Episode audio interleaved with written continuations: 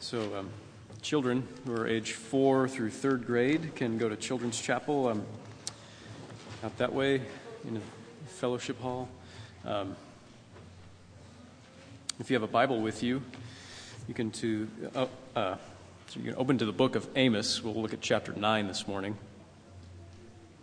Amos chapter nine. We're finishing the book of Amos. Um, are you relieved? I, I am. Um,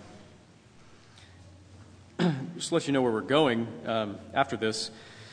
So, this fall, we're starting up some new things. Um, probably going to start up home groups again. There's been enough interest in that that uh, we might have two or three uh, groups meeting around the area. Um, so, look for more details on that. Probably start that in September. Also, again, I mentioned earlier during the announcements, uh, September 9th, um, starting up a Sunday school.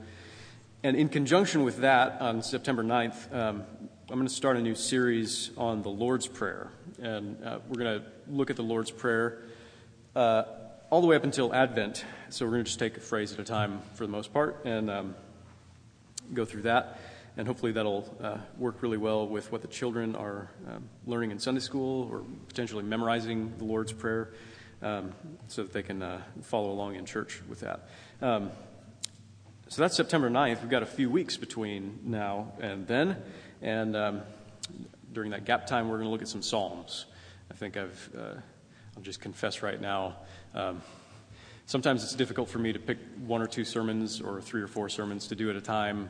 I like these larger blocks of uh, series. So my plan, I think, is to just schedule out larger series as long as uh, we can. So in September, we'll do the Lord's prayer, and then we'll have something for Advent, and then we'll probably look at the Ten Commandments early next year until Easter, and etc.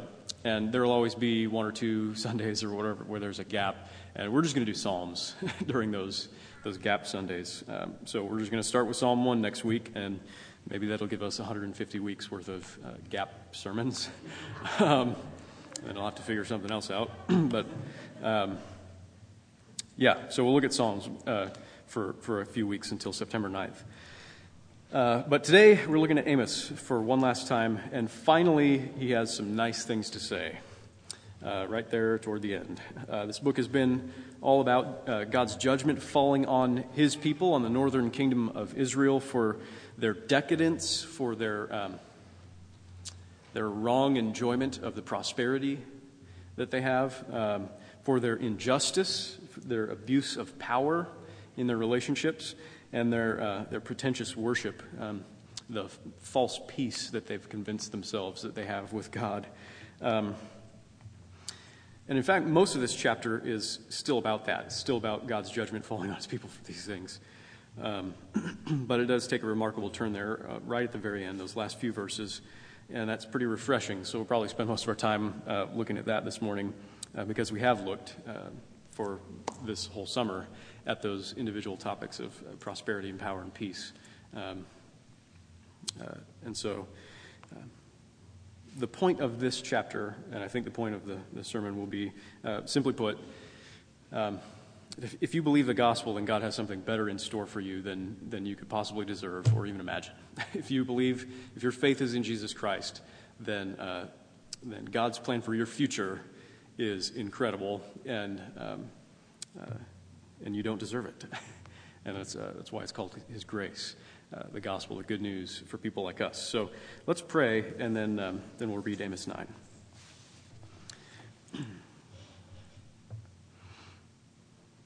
Father, we pray as we always do as we come to your word uh, for your help. We need your spirit to um, change our hearts, to uh, illuminate um, our minds. This, uh, this text would be uh, foreign to us, entirely difficult to, uh, to understand, but even more than that, um, we would rebel against it. Uh, we, we, would rebel against your every word if uh, we were left to ourselves. And uh, we pray that you would help us to receive your word and even to be changed by it into the likeness of Christ. We pray this in Jesus' name.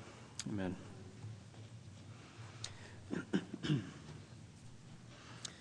I saw the Lord standing beside the altar.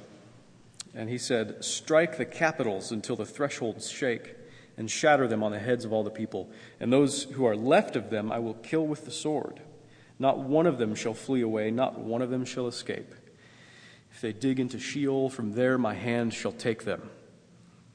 If they climb up to heaven, from there I will bring them down. If they hide themselves on the top of Carmel, from there I will search them out and take them. And if they hide my, from my sight at the bottom of the sea, there I will command the serpent, and it shall bite them. If they go into captivity before their enemies, there I will command the sword, and it shall kill them, and I will fix my eyes upon them for evil and not for good.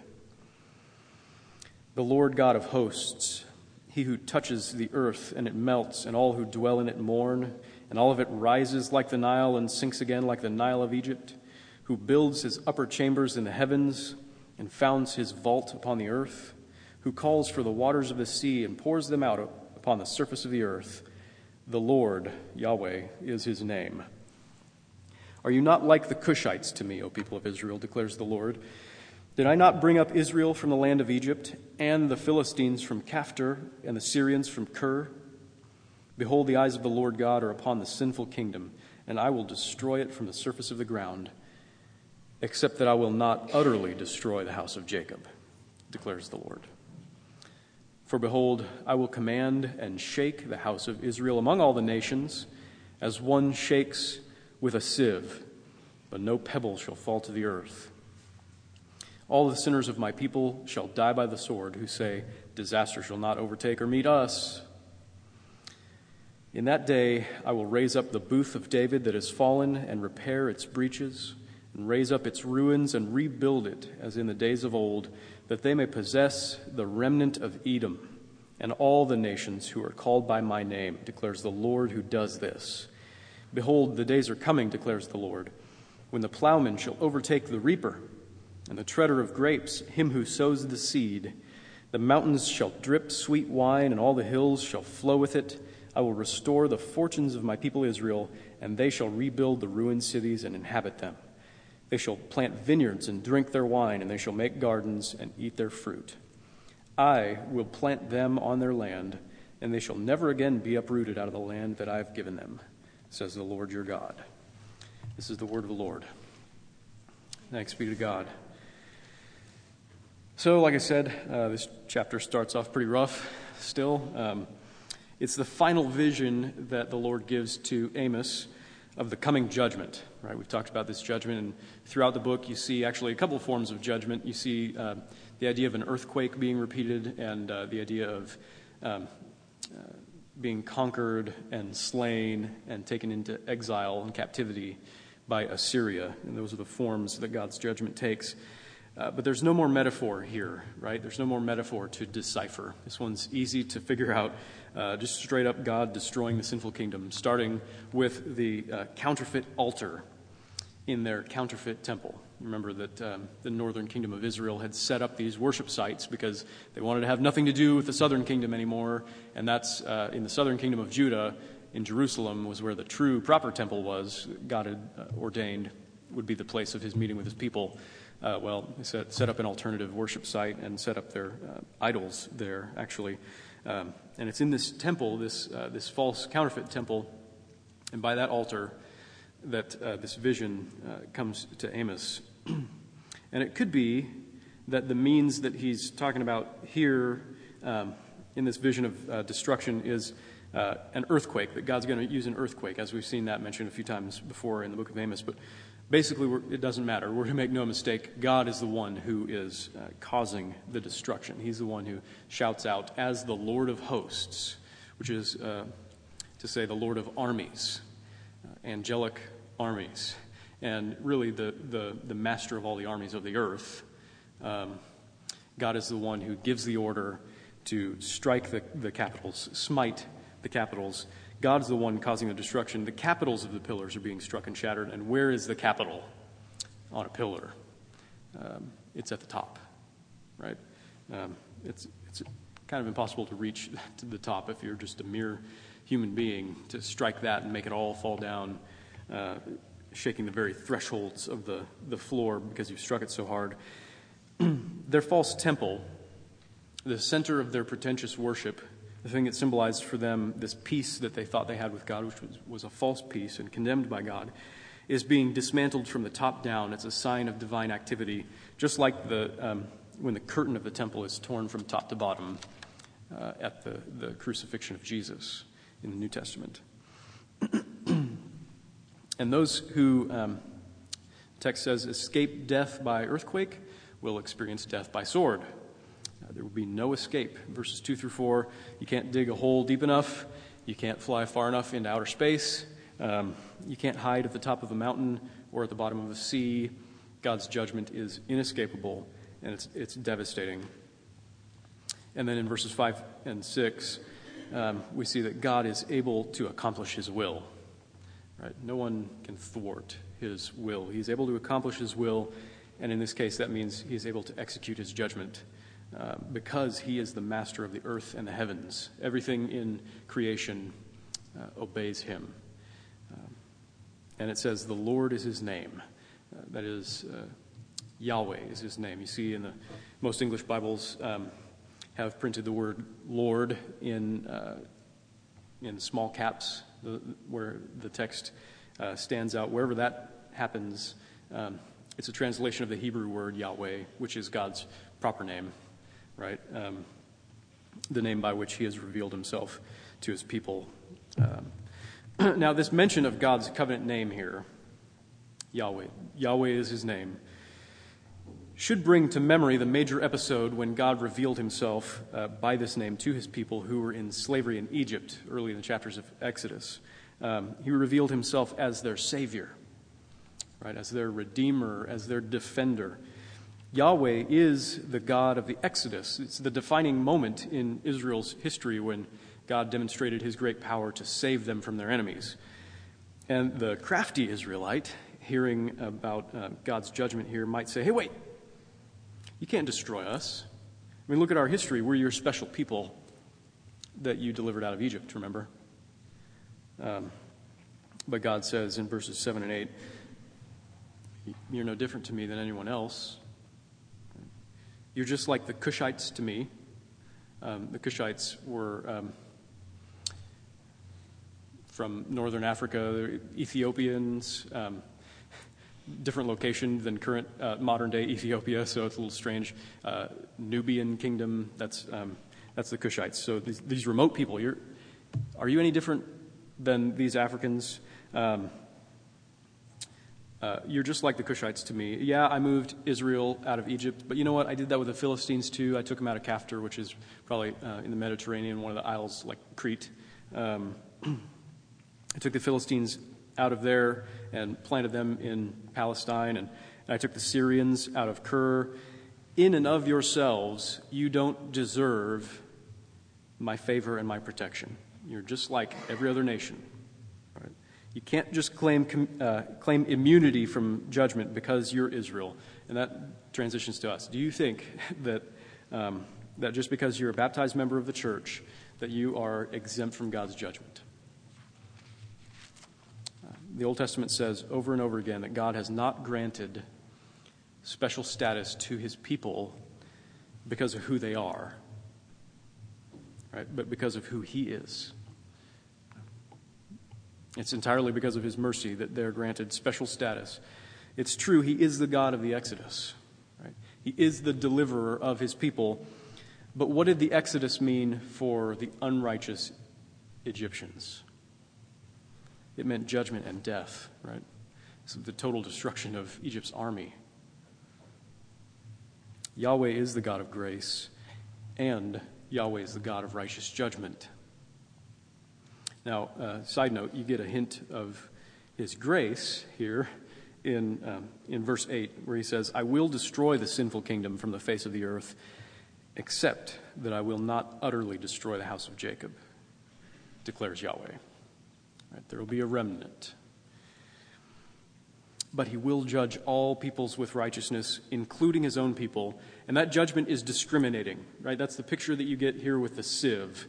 Um, the sieve uh, is, was an instrument uh, when they would harvest the grain, they'd bring it into the, the threshing floor, they'd break it up, right? So that you've got the good uh, kernels of grain, and then you've got the chaff and the husks, and you've got dirt and twigs and other things like this, pebbles. And um, and they'd, they'd put it in a sieve, and they'd shake the sieve, and it would fall through the screen. The, the good grain would fall through the screen, and all the trash would stay up in the sieve. And that's why it says, No pebble shall fall to the earth, right? God's uh, discriminating judgment is perfect. He discriminates between people. We see that in the New Testament, in the Gospels. Um, the day of judgment comes, and the Son of Man, Jesus Christ, who's judging all peoples, separates the sheep from the goats, the sheep to his right hand and the goats uh, to his left. So the, the picture of the sieve is a picture of discriminating judgment on God's part, and it implies that there's actually good grain, right? That there's uh, that's, that's falling through the sieve and being kept. But God asserts that all the sinners of my people, all the sinners of my people shall die by the sword who say, Disaster shall not overtake or meet us.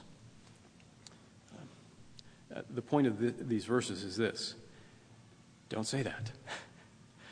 Don't say, Disaster shall not overtake or meet us. Don't be in denial about your sin and the consequences of your sin in the presence of holy God. Right? Uh, Alec Motyer, a commentator, says that his edict is not against sinners as such, right, the broad category of sinners, but against one particular category of sinner who say disaster shall not overtake or meet us. These look into their past, and they see nothing to make them alarmed, nothing in their past to give rise to a calamitous judgment from God to overtake or catch up with them. Likewise, they look into the future and they find no cause for alarm. They're sinners, but they're not aware that sin constitutes a threat or needs a remedy.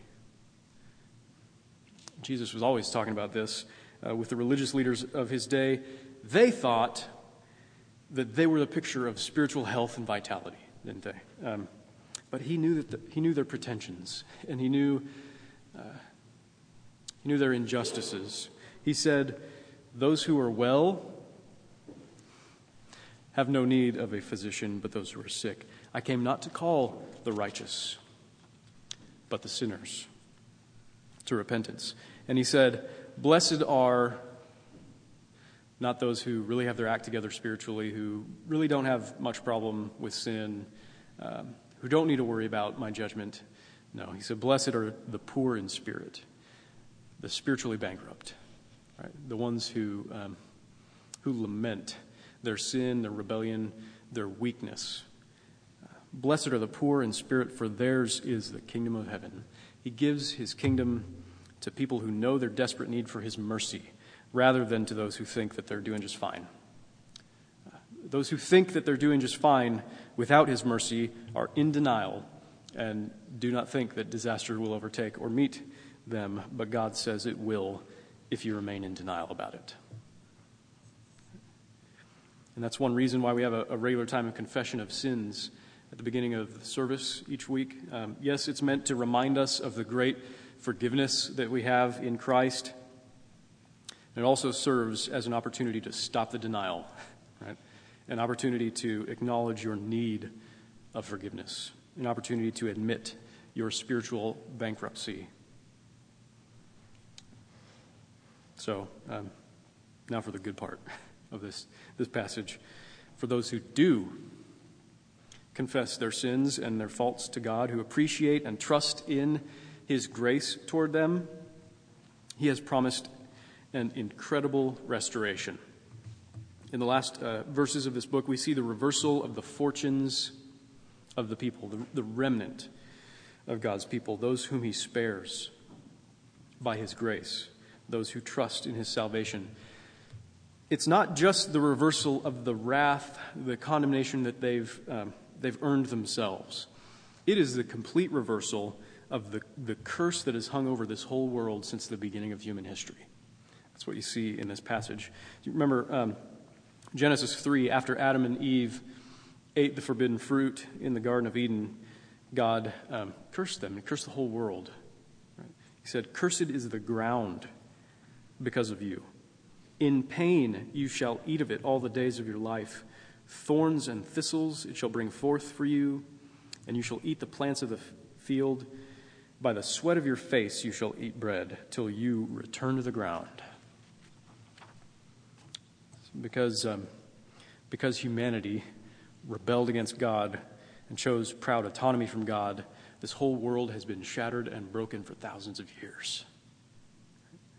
When we became enemies of God because of our sin, uh, this, this whole world turned hostile toward us and has resisted us and has threatened us. Right? We suffer broken relationships with God because of our sin. We suffer broken relationships with each other because of our sin. Injustice is rampant in the world because of our selfishness. We labor with toil and sweat to wring a living out of the ground, and often we can't even do that. Our, our strength gives out. Drought and disease uh, destroy crops and livestock. Fires rage. Wars rage. Economies collapse. Thieves steal. Tragedy strikes. Sometimes these are the results of our own sin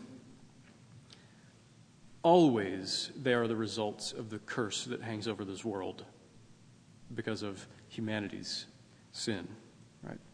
And God has promised to put a stop to it all.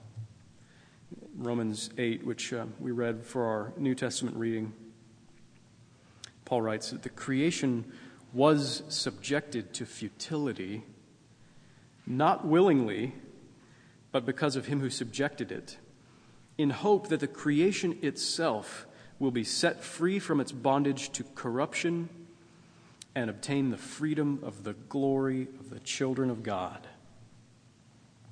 In Amos, the, the promises um, that relate to this from Romans chapter 8, they come in the context of the judgments that Amos has already been talking about up to this point. Right? Throughout his prophecy, God has been condemning the decadence, the injustice, the pretentious worship of his people the northern kingdom of Israel thought themselves the premier nation. And so, um, so the wrath of God was coming to them in the form of a pagan nation, a Gentile nation, coming to wipe them out. It says uh, earlier in the book in chapter 5 Because you trample on the poor, you have built houses hewn, of hewn stone, but you shall not dwell in them. You have planted pleasant vineyards but you shall not drink their wine. So the curse is this the Assyrians, whom you despise for their ungodliness, are going to come and conquer you and kill you and remove you from the land and live in your houses and drink the fruit of your vineyards. But the promise of God, in His grace, it reverses the curse, and He says this You will possess the remnant of Edom and all the nations who are called by my name. So what does that mean? Uh, Edom is the symbol of the hostile foreign nations uh, who are constantly at war with God's people. Um, the promise is that their enmity will cease and that they and people from all nations will be brought into the fold of the people of God and called by God's name. Right? Being called by God's name in the Old Testament is an indicator of uh, intimacy with God. It's an indicator of being given a new identity by God. It's when you marry, the bride is called by the groom's name. Right? It's a custom that we still usually observe in, all, in our culture. When you have children, or when you adopt children, they're called by the father's name, right? By the family name. It's a picture of being called into God's family, being given a new identity, a new relationship with Him, and it's given to people from Gentile nations, right? from all nations. And we experience this in baptism as the name of the Father and the Son and the Holy Spirit is applied to us. It's set on us, placed on us. And we experience this as Gentiles, according, according to this promise uh, from Amos 9. In Acts chapter 15 in the New Testament, the, the Jerusalem Council has gathered, and James quotes this text as proof that God had, in fact, begun the reconciling of the nations and called Gentiles to a place of equality with Jews among his people. In Ephesians chapter 3, Paul writes Gentiles are fellow heirs, members of the same body, and partakers of the promise in Christ Jesus through the gospel. The curse that hangs over our world brings division and suspicion and hatred and war between peoples. And the gospel brings reconciliation and unity unlike anything this world has to offer. And behold, the days are coming when all enmities and all wars will cease. All those who are called by God's name will live in peace. There will be no more fear and no more hatred. The ancient Israelites had also been told that they would lose their homes, that they would suffer exile from their land, but the promise of God reverses that curse in verses 14 and 15. I will restore the fortunes of my people Israel, and they shall rebuild the ruined cities and inhabit them. In verse 15, I will plant them on their land, and they shall never again be uprooted out of the land that I have given them. So you're not just going to rebuild your houses, God says. You're going to rebuild ruined cities. What's the difference between a house and a city? Is it your house, you're there by yourself. Cities, you're there with multitudes of people. Right? You're going to inhabit these cities together in peace and in true justice.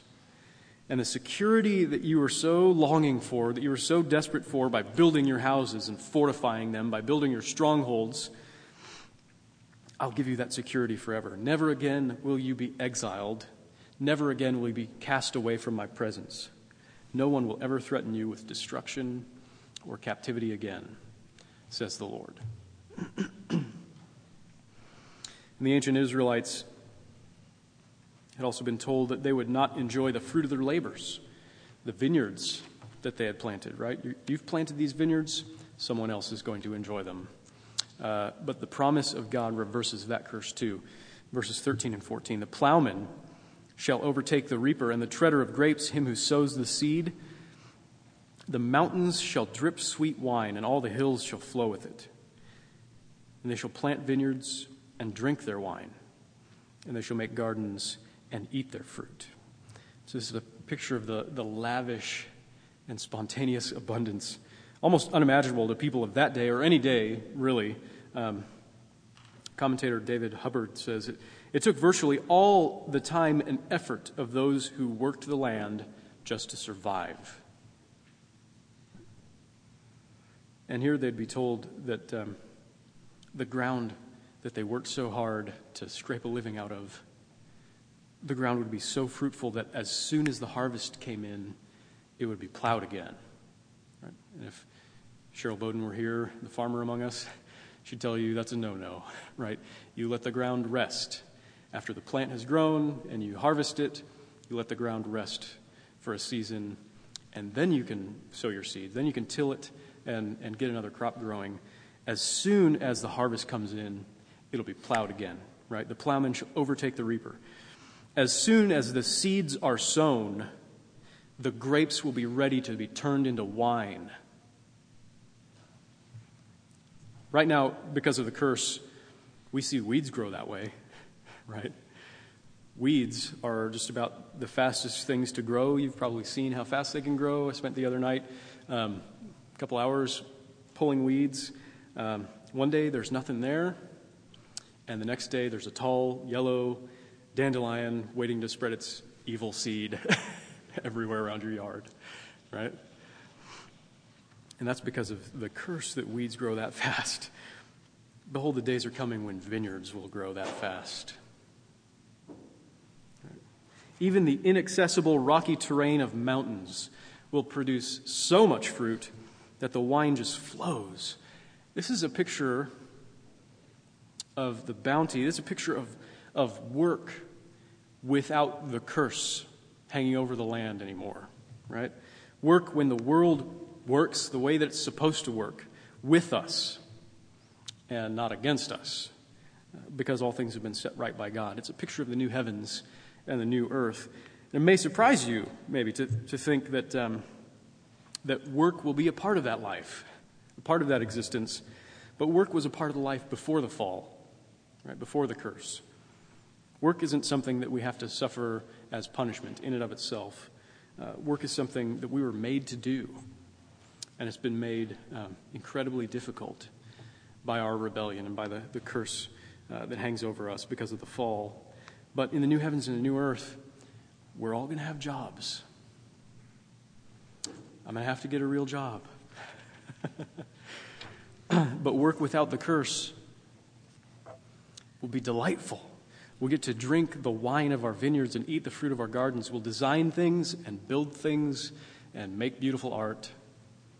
We'll get to use our minds and our bodies how God intended and in a world that's set back the way that God meant it to be. No more painful toil uh, just to try to survive. There will be real, eternal prosperity.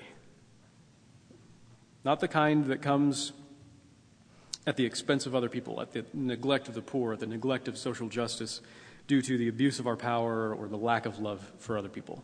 Right? All of those things will be fixed. Uh, it, it really is impossible for us even to imagine what it'll be like because the effects of the curse are so pervasive in this life that we just can't comprehend life in a world free of the curse. But that's the promise, right? From God Himself. Thus declares Yahweh who does this. And how does it come about? Verse 11 In that day I will raise up the booth of David that has fallen, and repair its breaches, and raise up its ruins, and rebuild it as in the days of old. So a booth is an agricultural term, it's a rural term, not an urban term like houses or uh, cities. A booth uh, is a term for a, a, temporary structure that's set up to provide um, shelter from the heat or from the elements. Um, the ancient Israelites had a festival, the Feast of Booths, where they celebrated God's provision for them in the wilderness. Remember, after they had come out of uh, Egypt, they were wandering after the Exodus, wandering in the wilderness, and they set up these booths that protect them from the sun, and God provided all things for them. It was a simple life of total dependence on God for his provision. Um, and so the, the booth of David is a picture of God's provision of shelter. And it comes in contrast with the great houses and fortresses and strongholds that the people thought would provide them shelter from their enemies. But their chief enemy had become God Himself. And as we saw earlier in the chapter, no one can hide from His wrath. You, can't, uh, you cannot hide from the coming judgment of God. He was going to tear down their strong houses and in their place, for protection from his great anger, he would provide a simple, humble shelter from the line of David. So the collapsed, the, the fallen Davidic dynasty, botched everything, their kings had loved decadence and they had committed injustice and they'd set up false worship. But a humble king would come and set everything right. He would restore true prosperity and joy. He would reinstate real justice and true worship. And he would provide the only hope of shelter, the only hope of salvation from God's righteous judgment. There is nowhere else to hide, no other refuge than the booth of David, which God himself would raise up. The commentator uh, Herman Veldkamp says In this great universe, there is but one safe place it's Golgotha. Jesus, the Son of God Himself, the descendant of David, the true King, is the shelter we need from God's judgment. He never sinned, yet He became sin for us to bear the punishment that we deserve on the cross once and for all, so that as we are in Him by faith, as we seek our shelter and our refuge in Him, we become the righteousness of God. And it's because of this exchange, it's because of his sacrifice that we're called sons and daughters of God, that we're called into his family, we're called by his name. It's because of the booth of David, our shelter, which God raised up for us, that we're spared from getting what we deserve. And instead, we get the promise of the complete reversal of the entire curse that's hung over this world for human history. Because of Jesus, we have a sure hope that our bodies will be raised after we die. And this whole world will be renewed and restored to perfection for our everlasting life and security and peace and joy. And this is guaranteed to you by God Himself. The final word is Thus says the Lord your God. Not because of who you are, not because of anything you've done, but because that's who He is. That's who He has revealed Himself to be. And that was what Jesus came to the earth to accomplish. And He can accomplish all of His will. He never fails. And that is good news for us and for our futures. Amen. Let's pray together.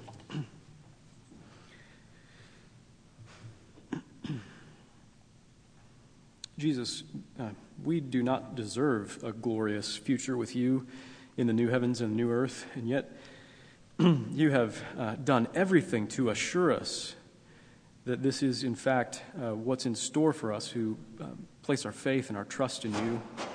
And so we pray that you would um, encourage us and ins- assure us of your great love and of the great promises that are bought by your own blood.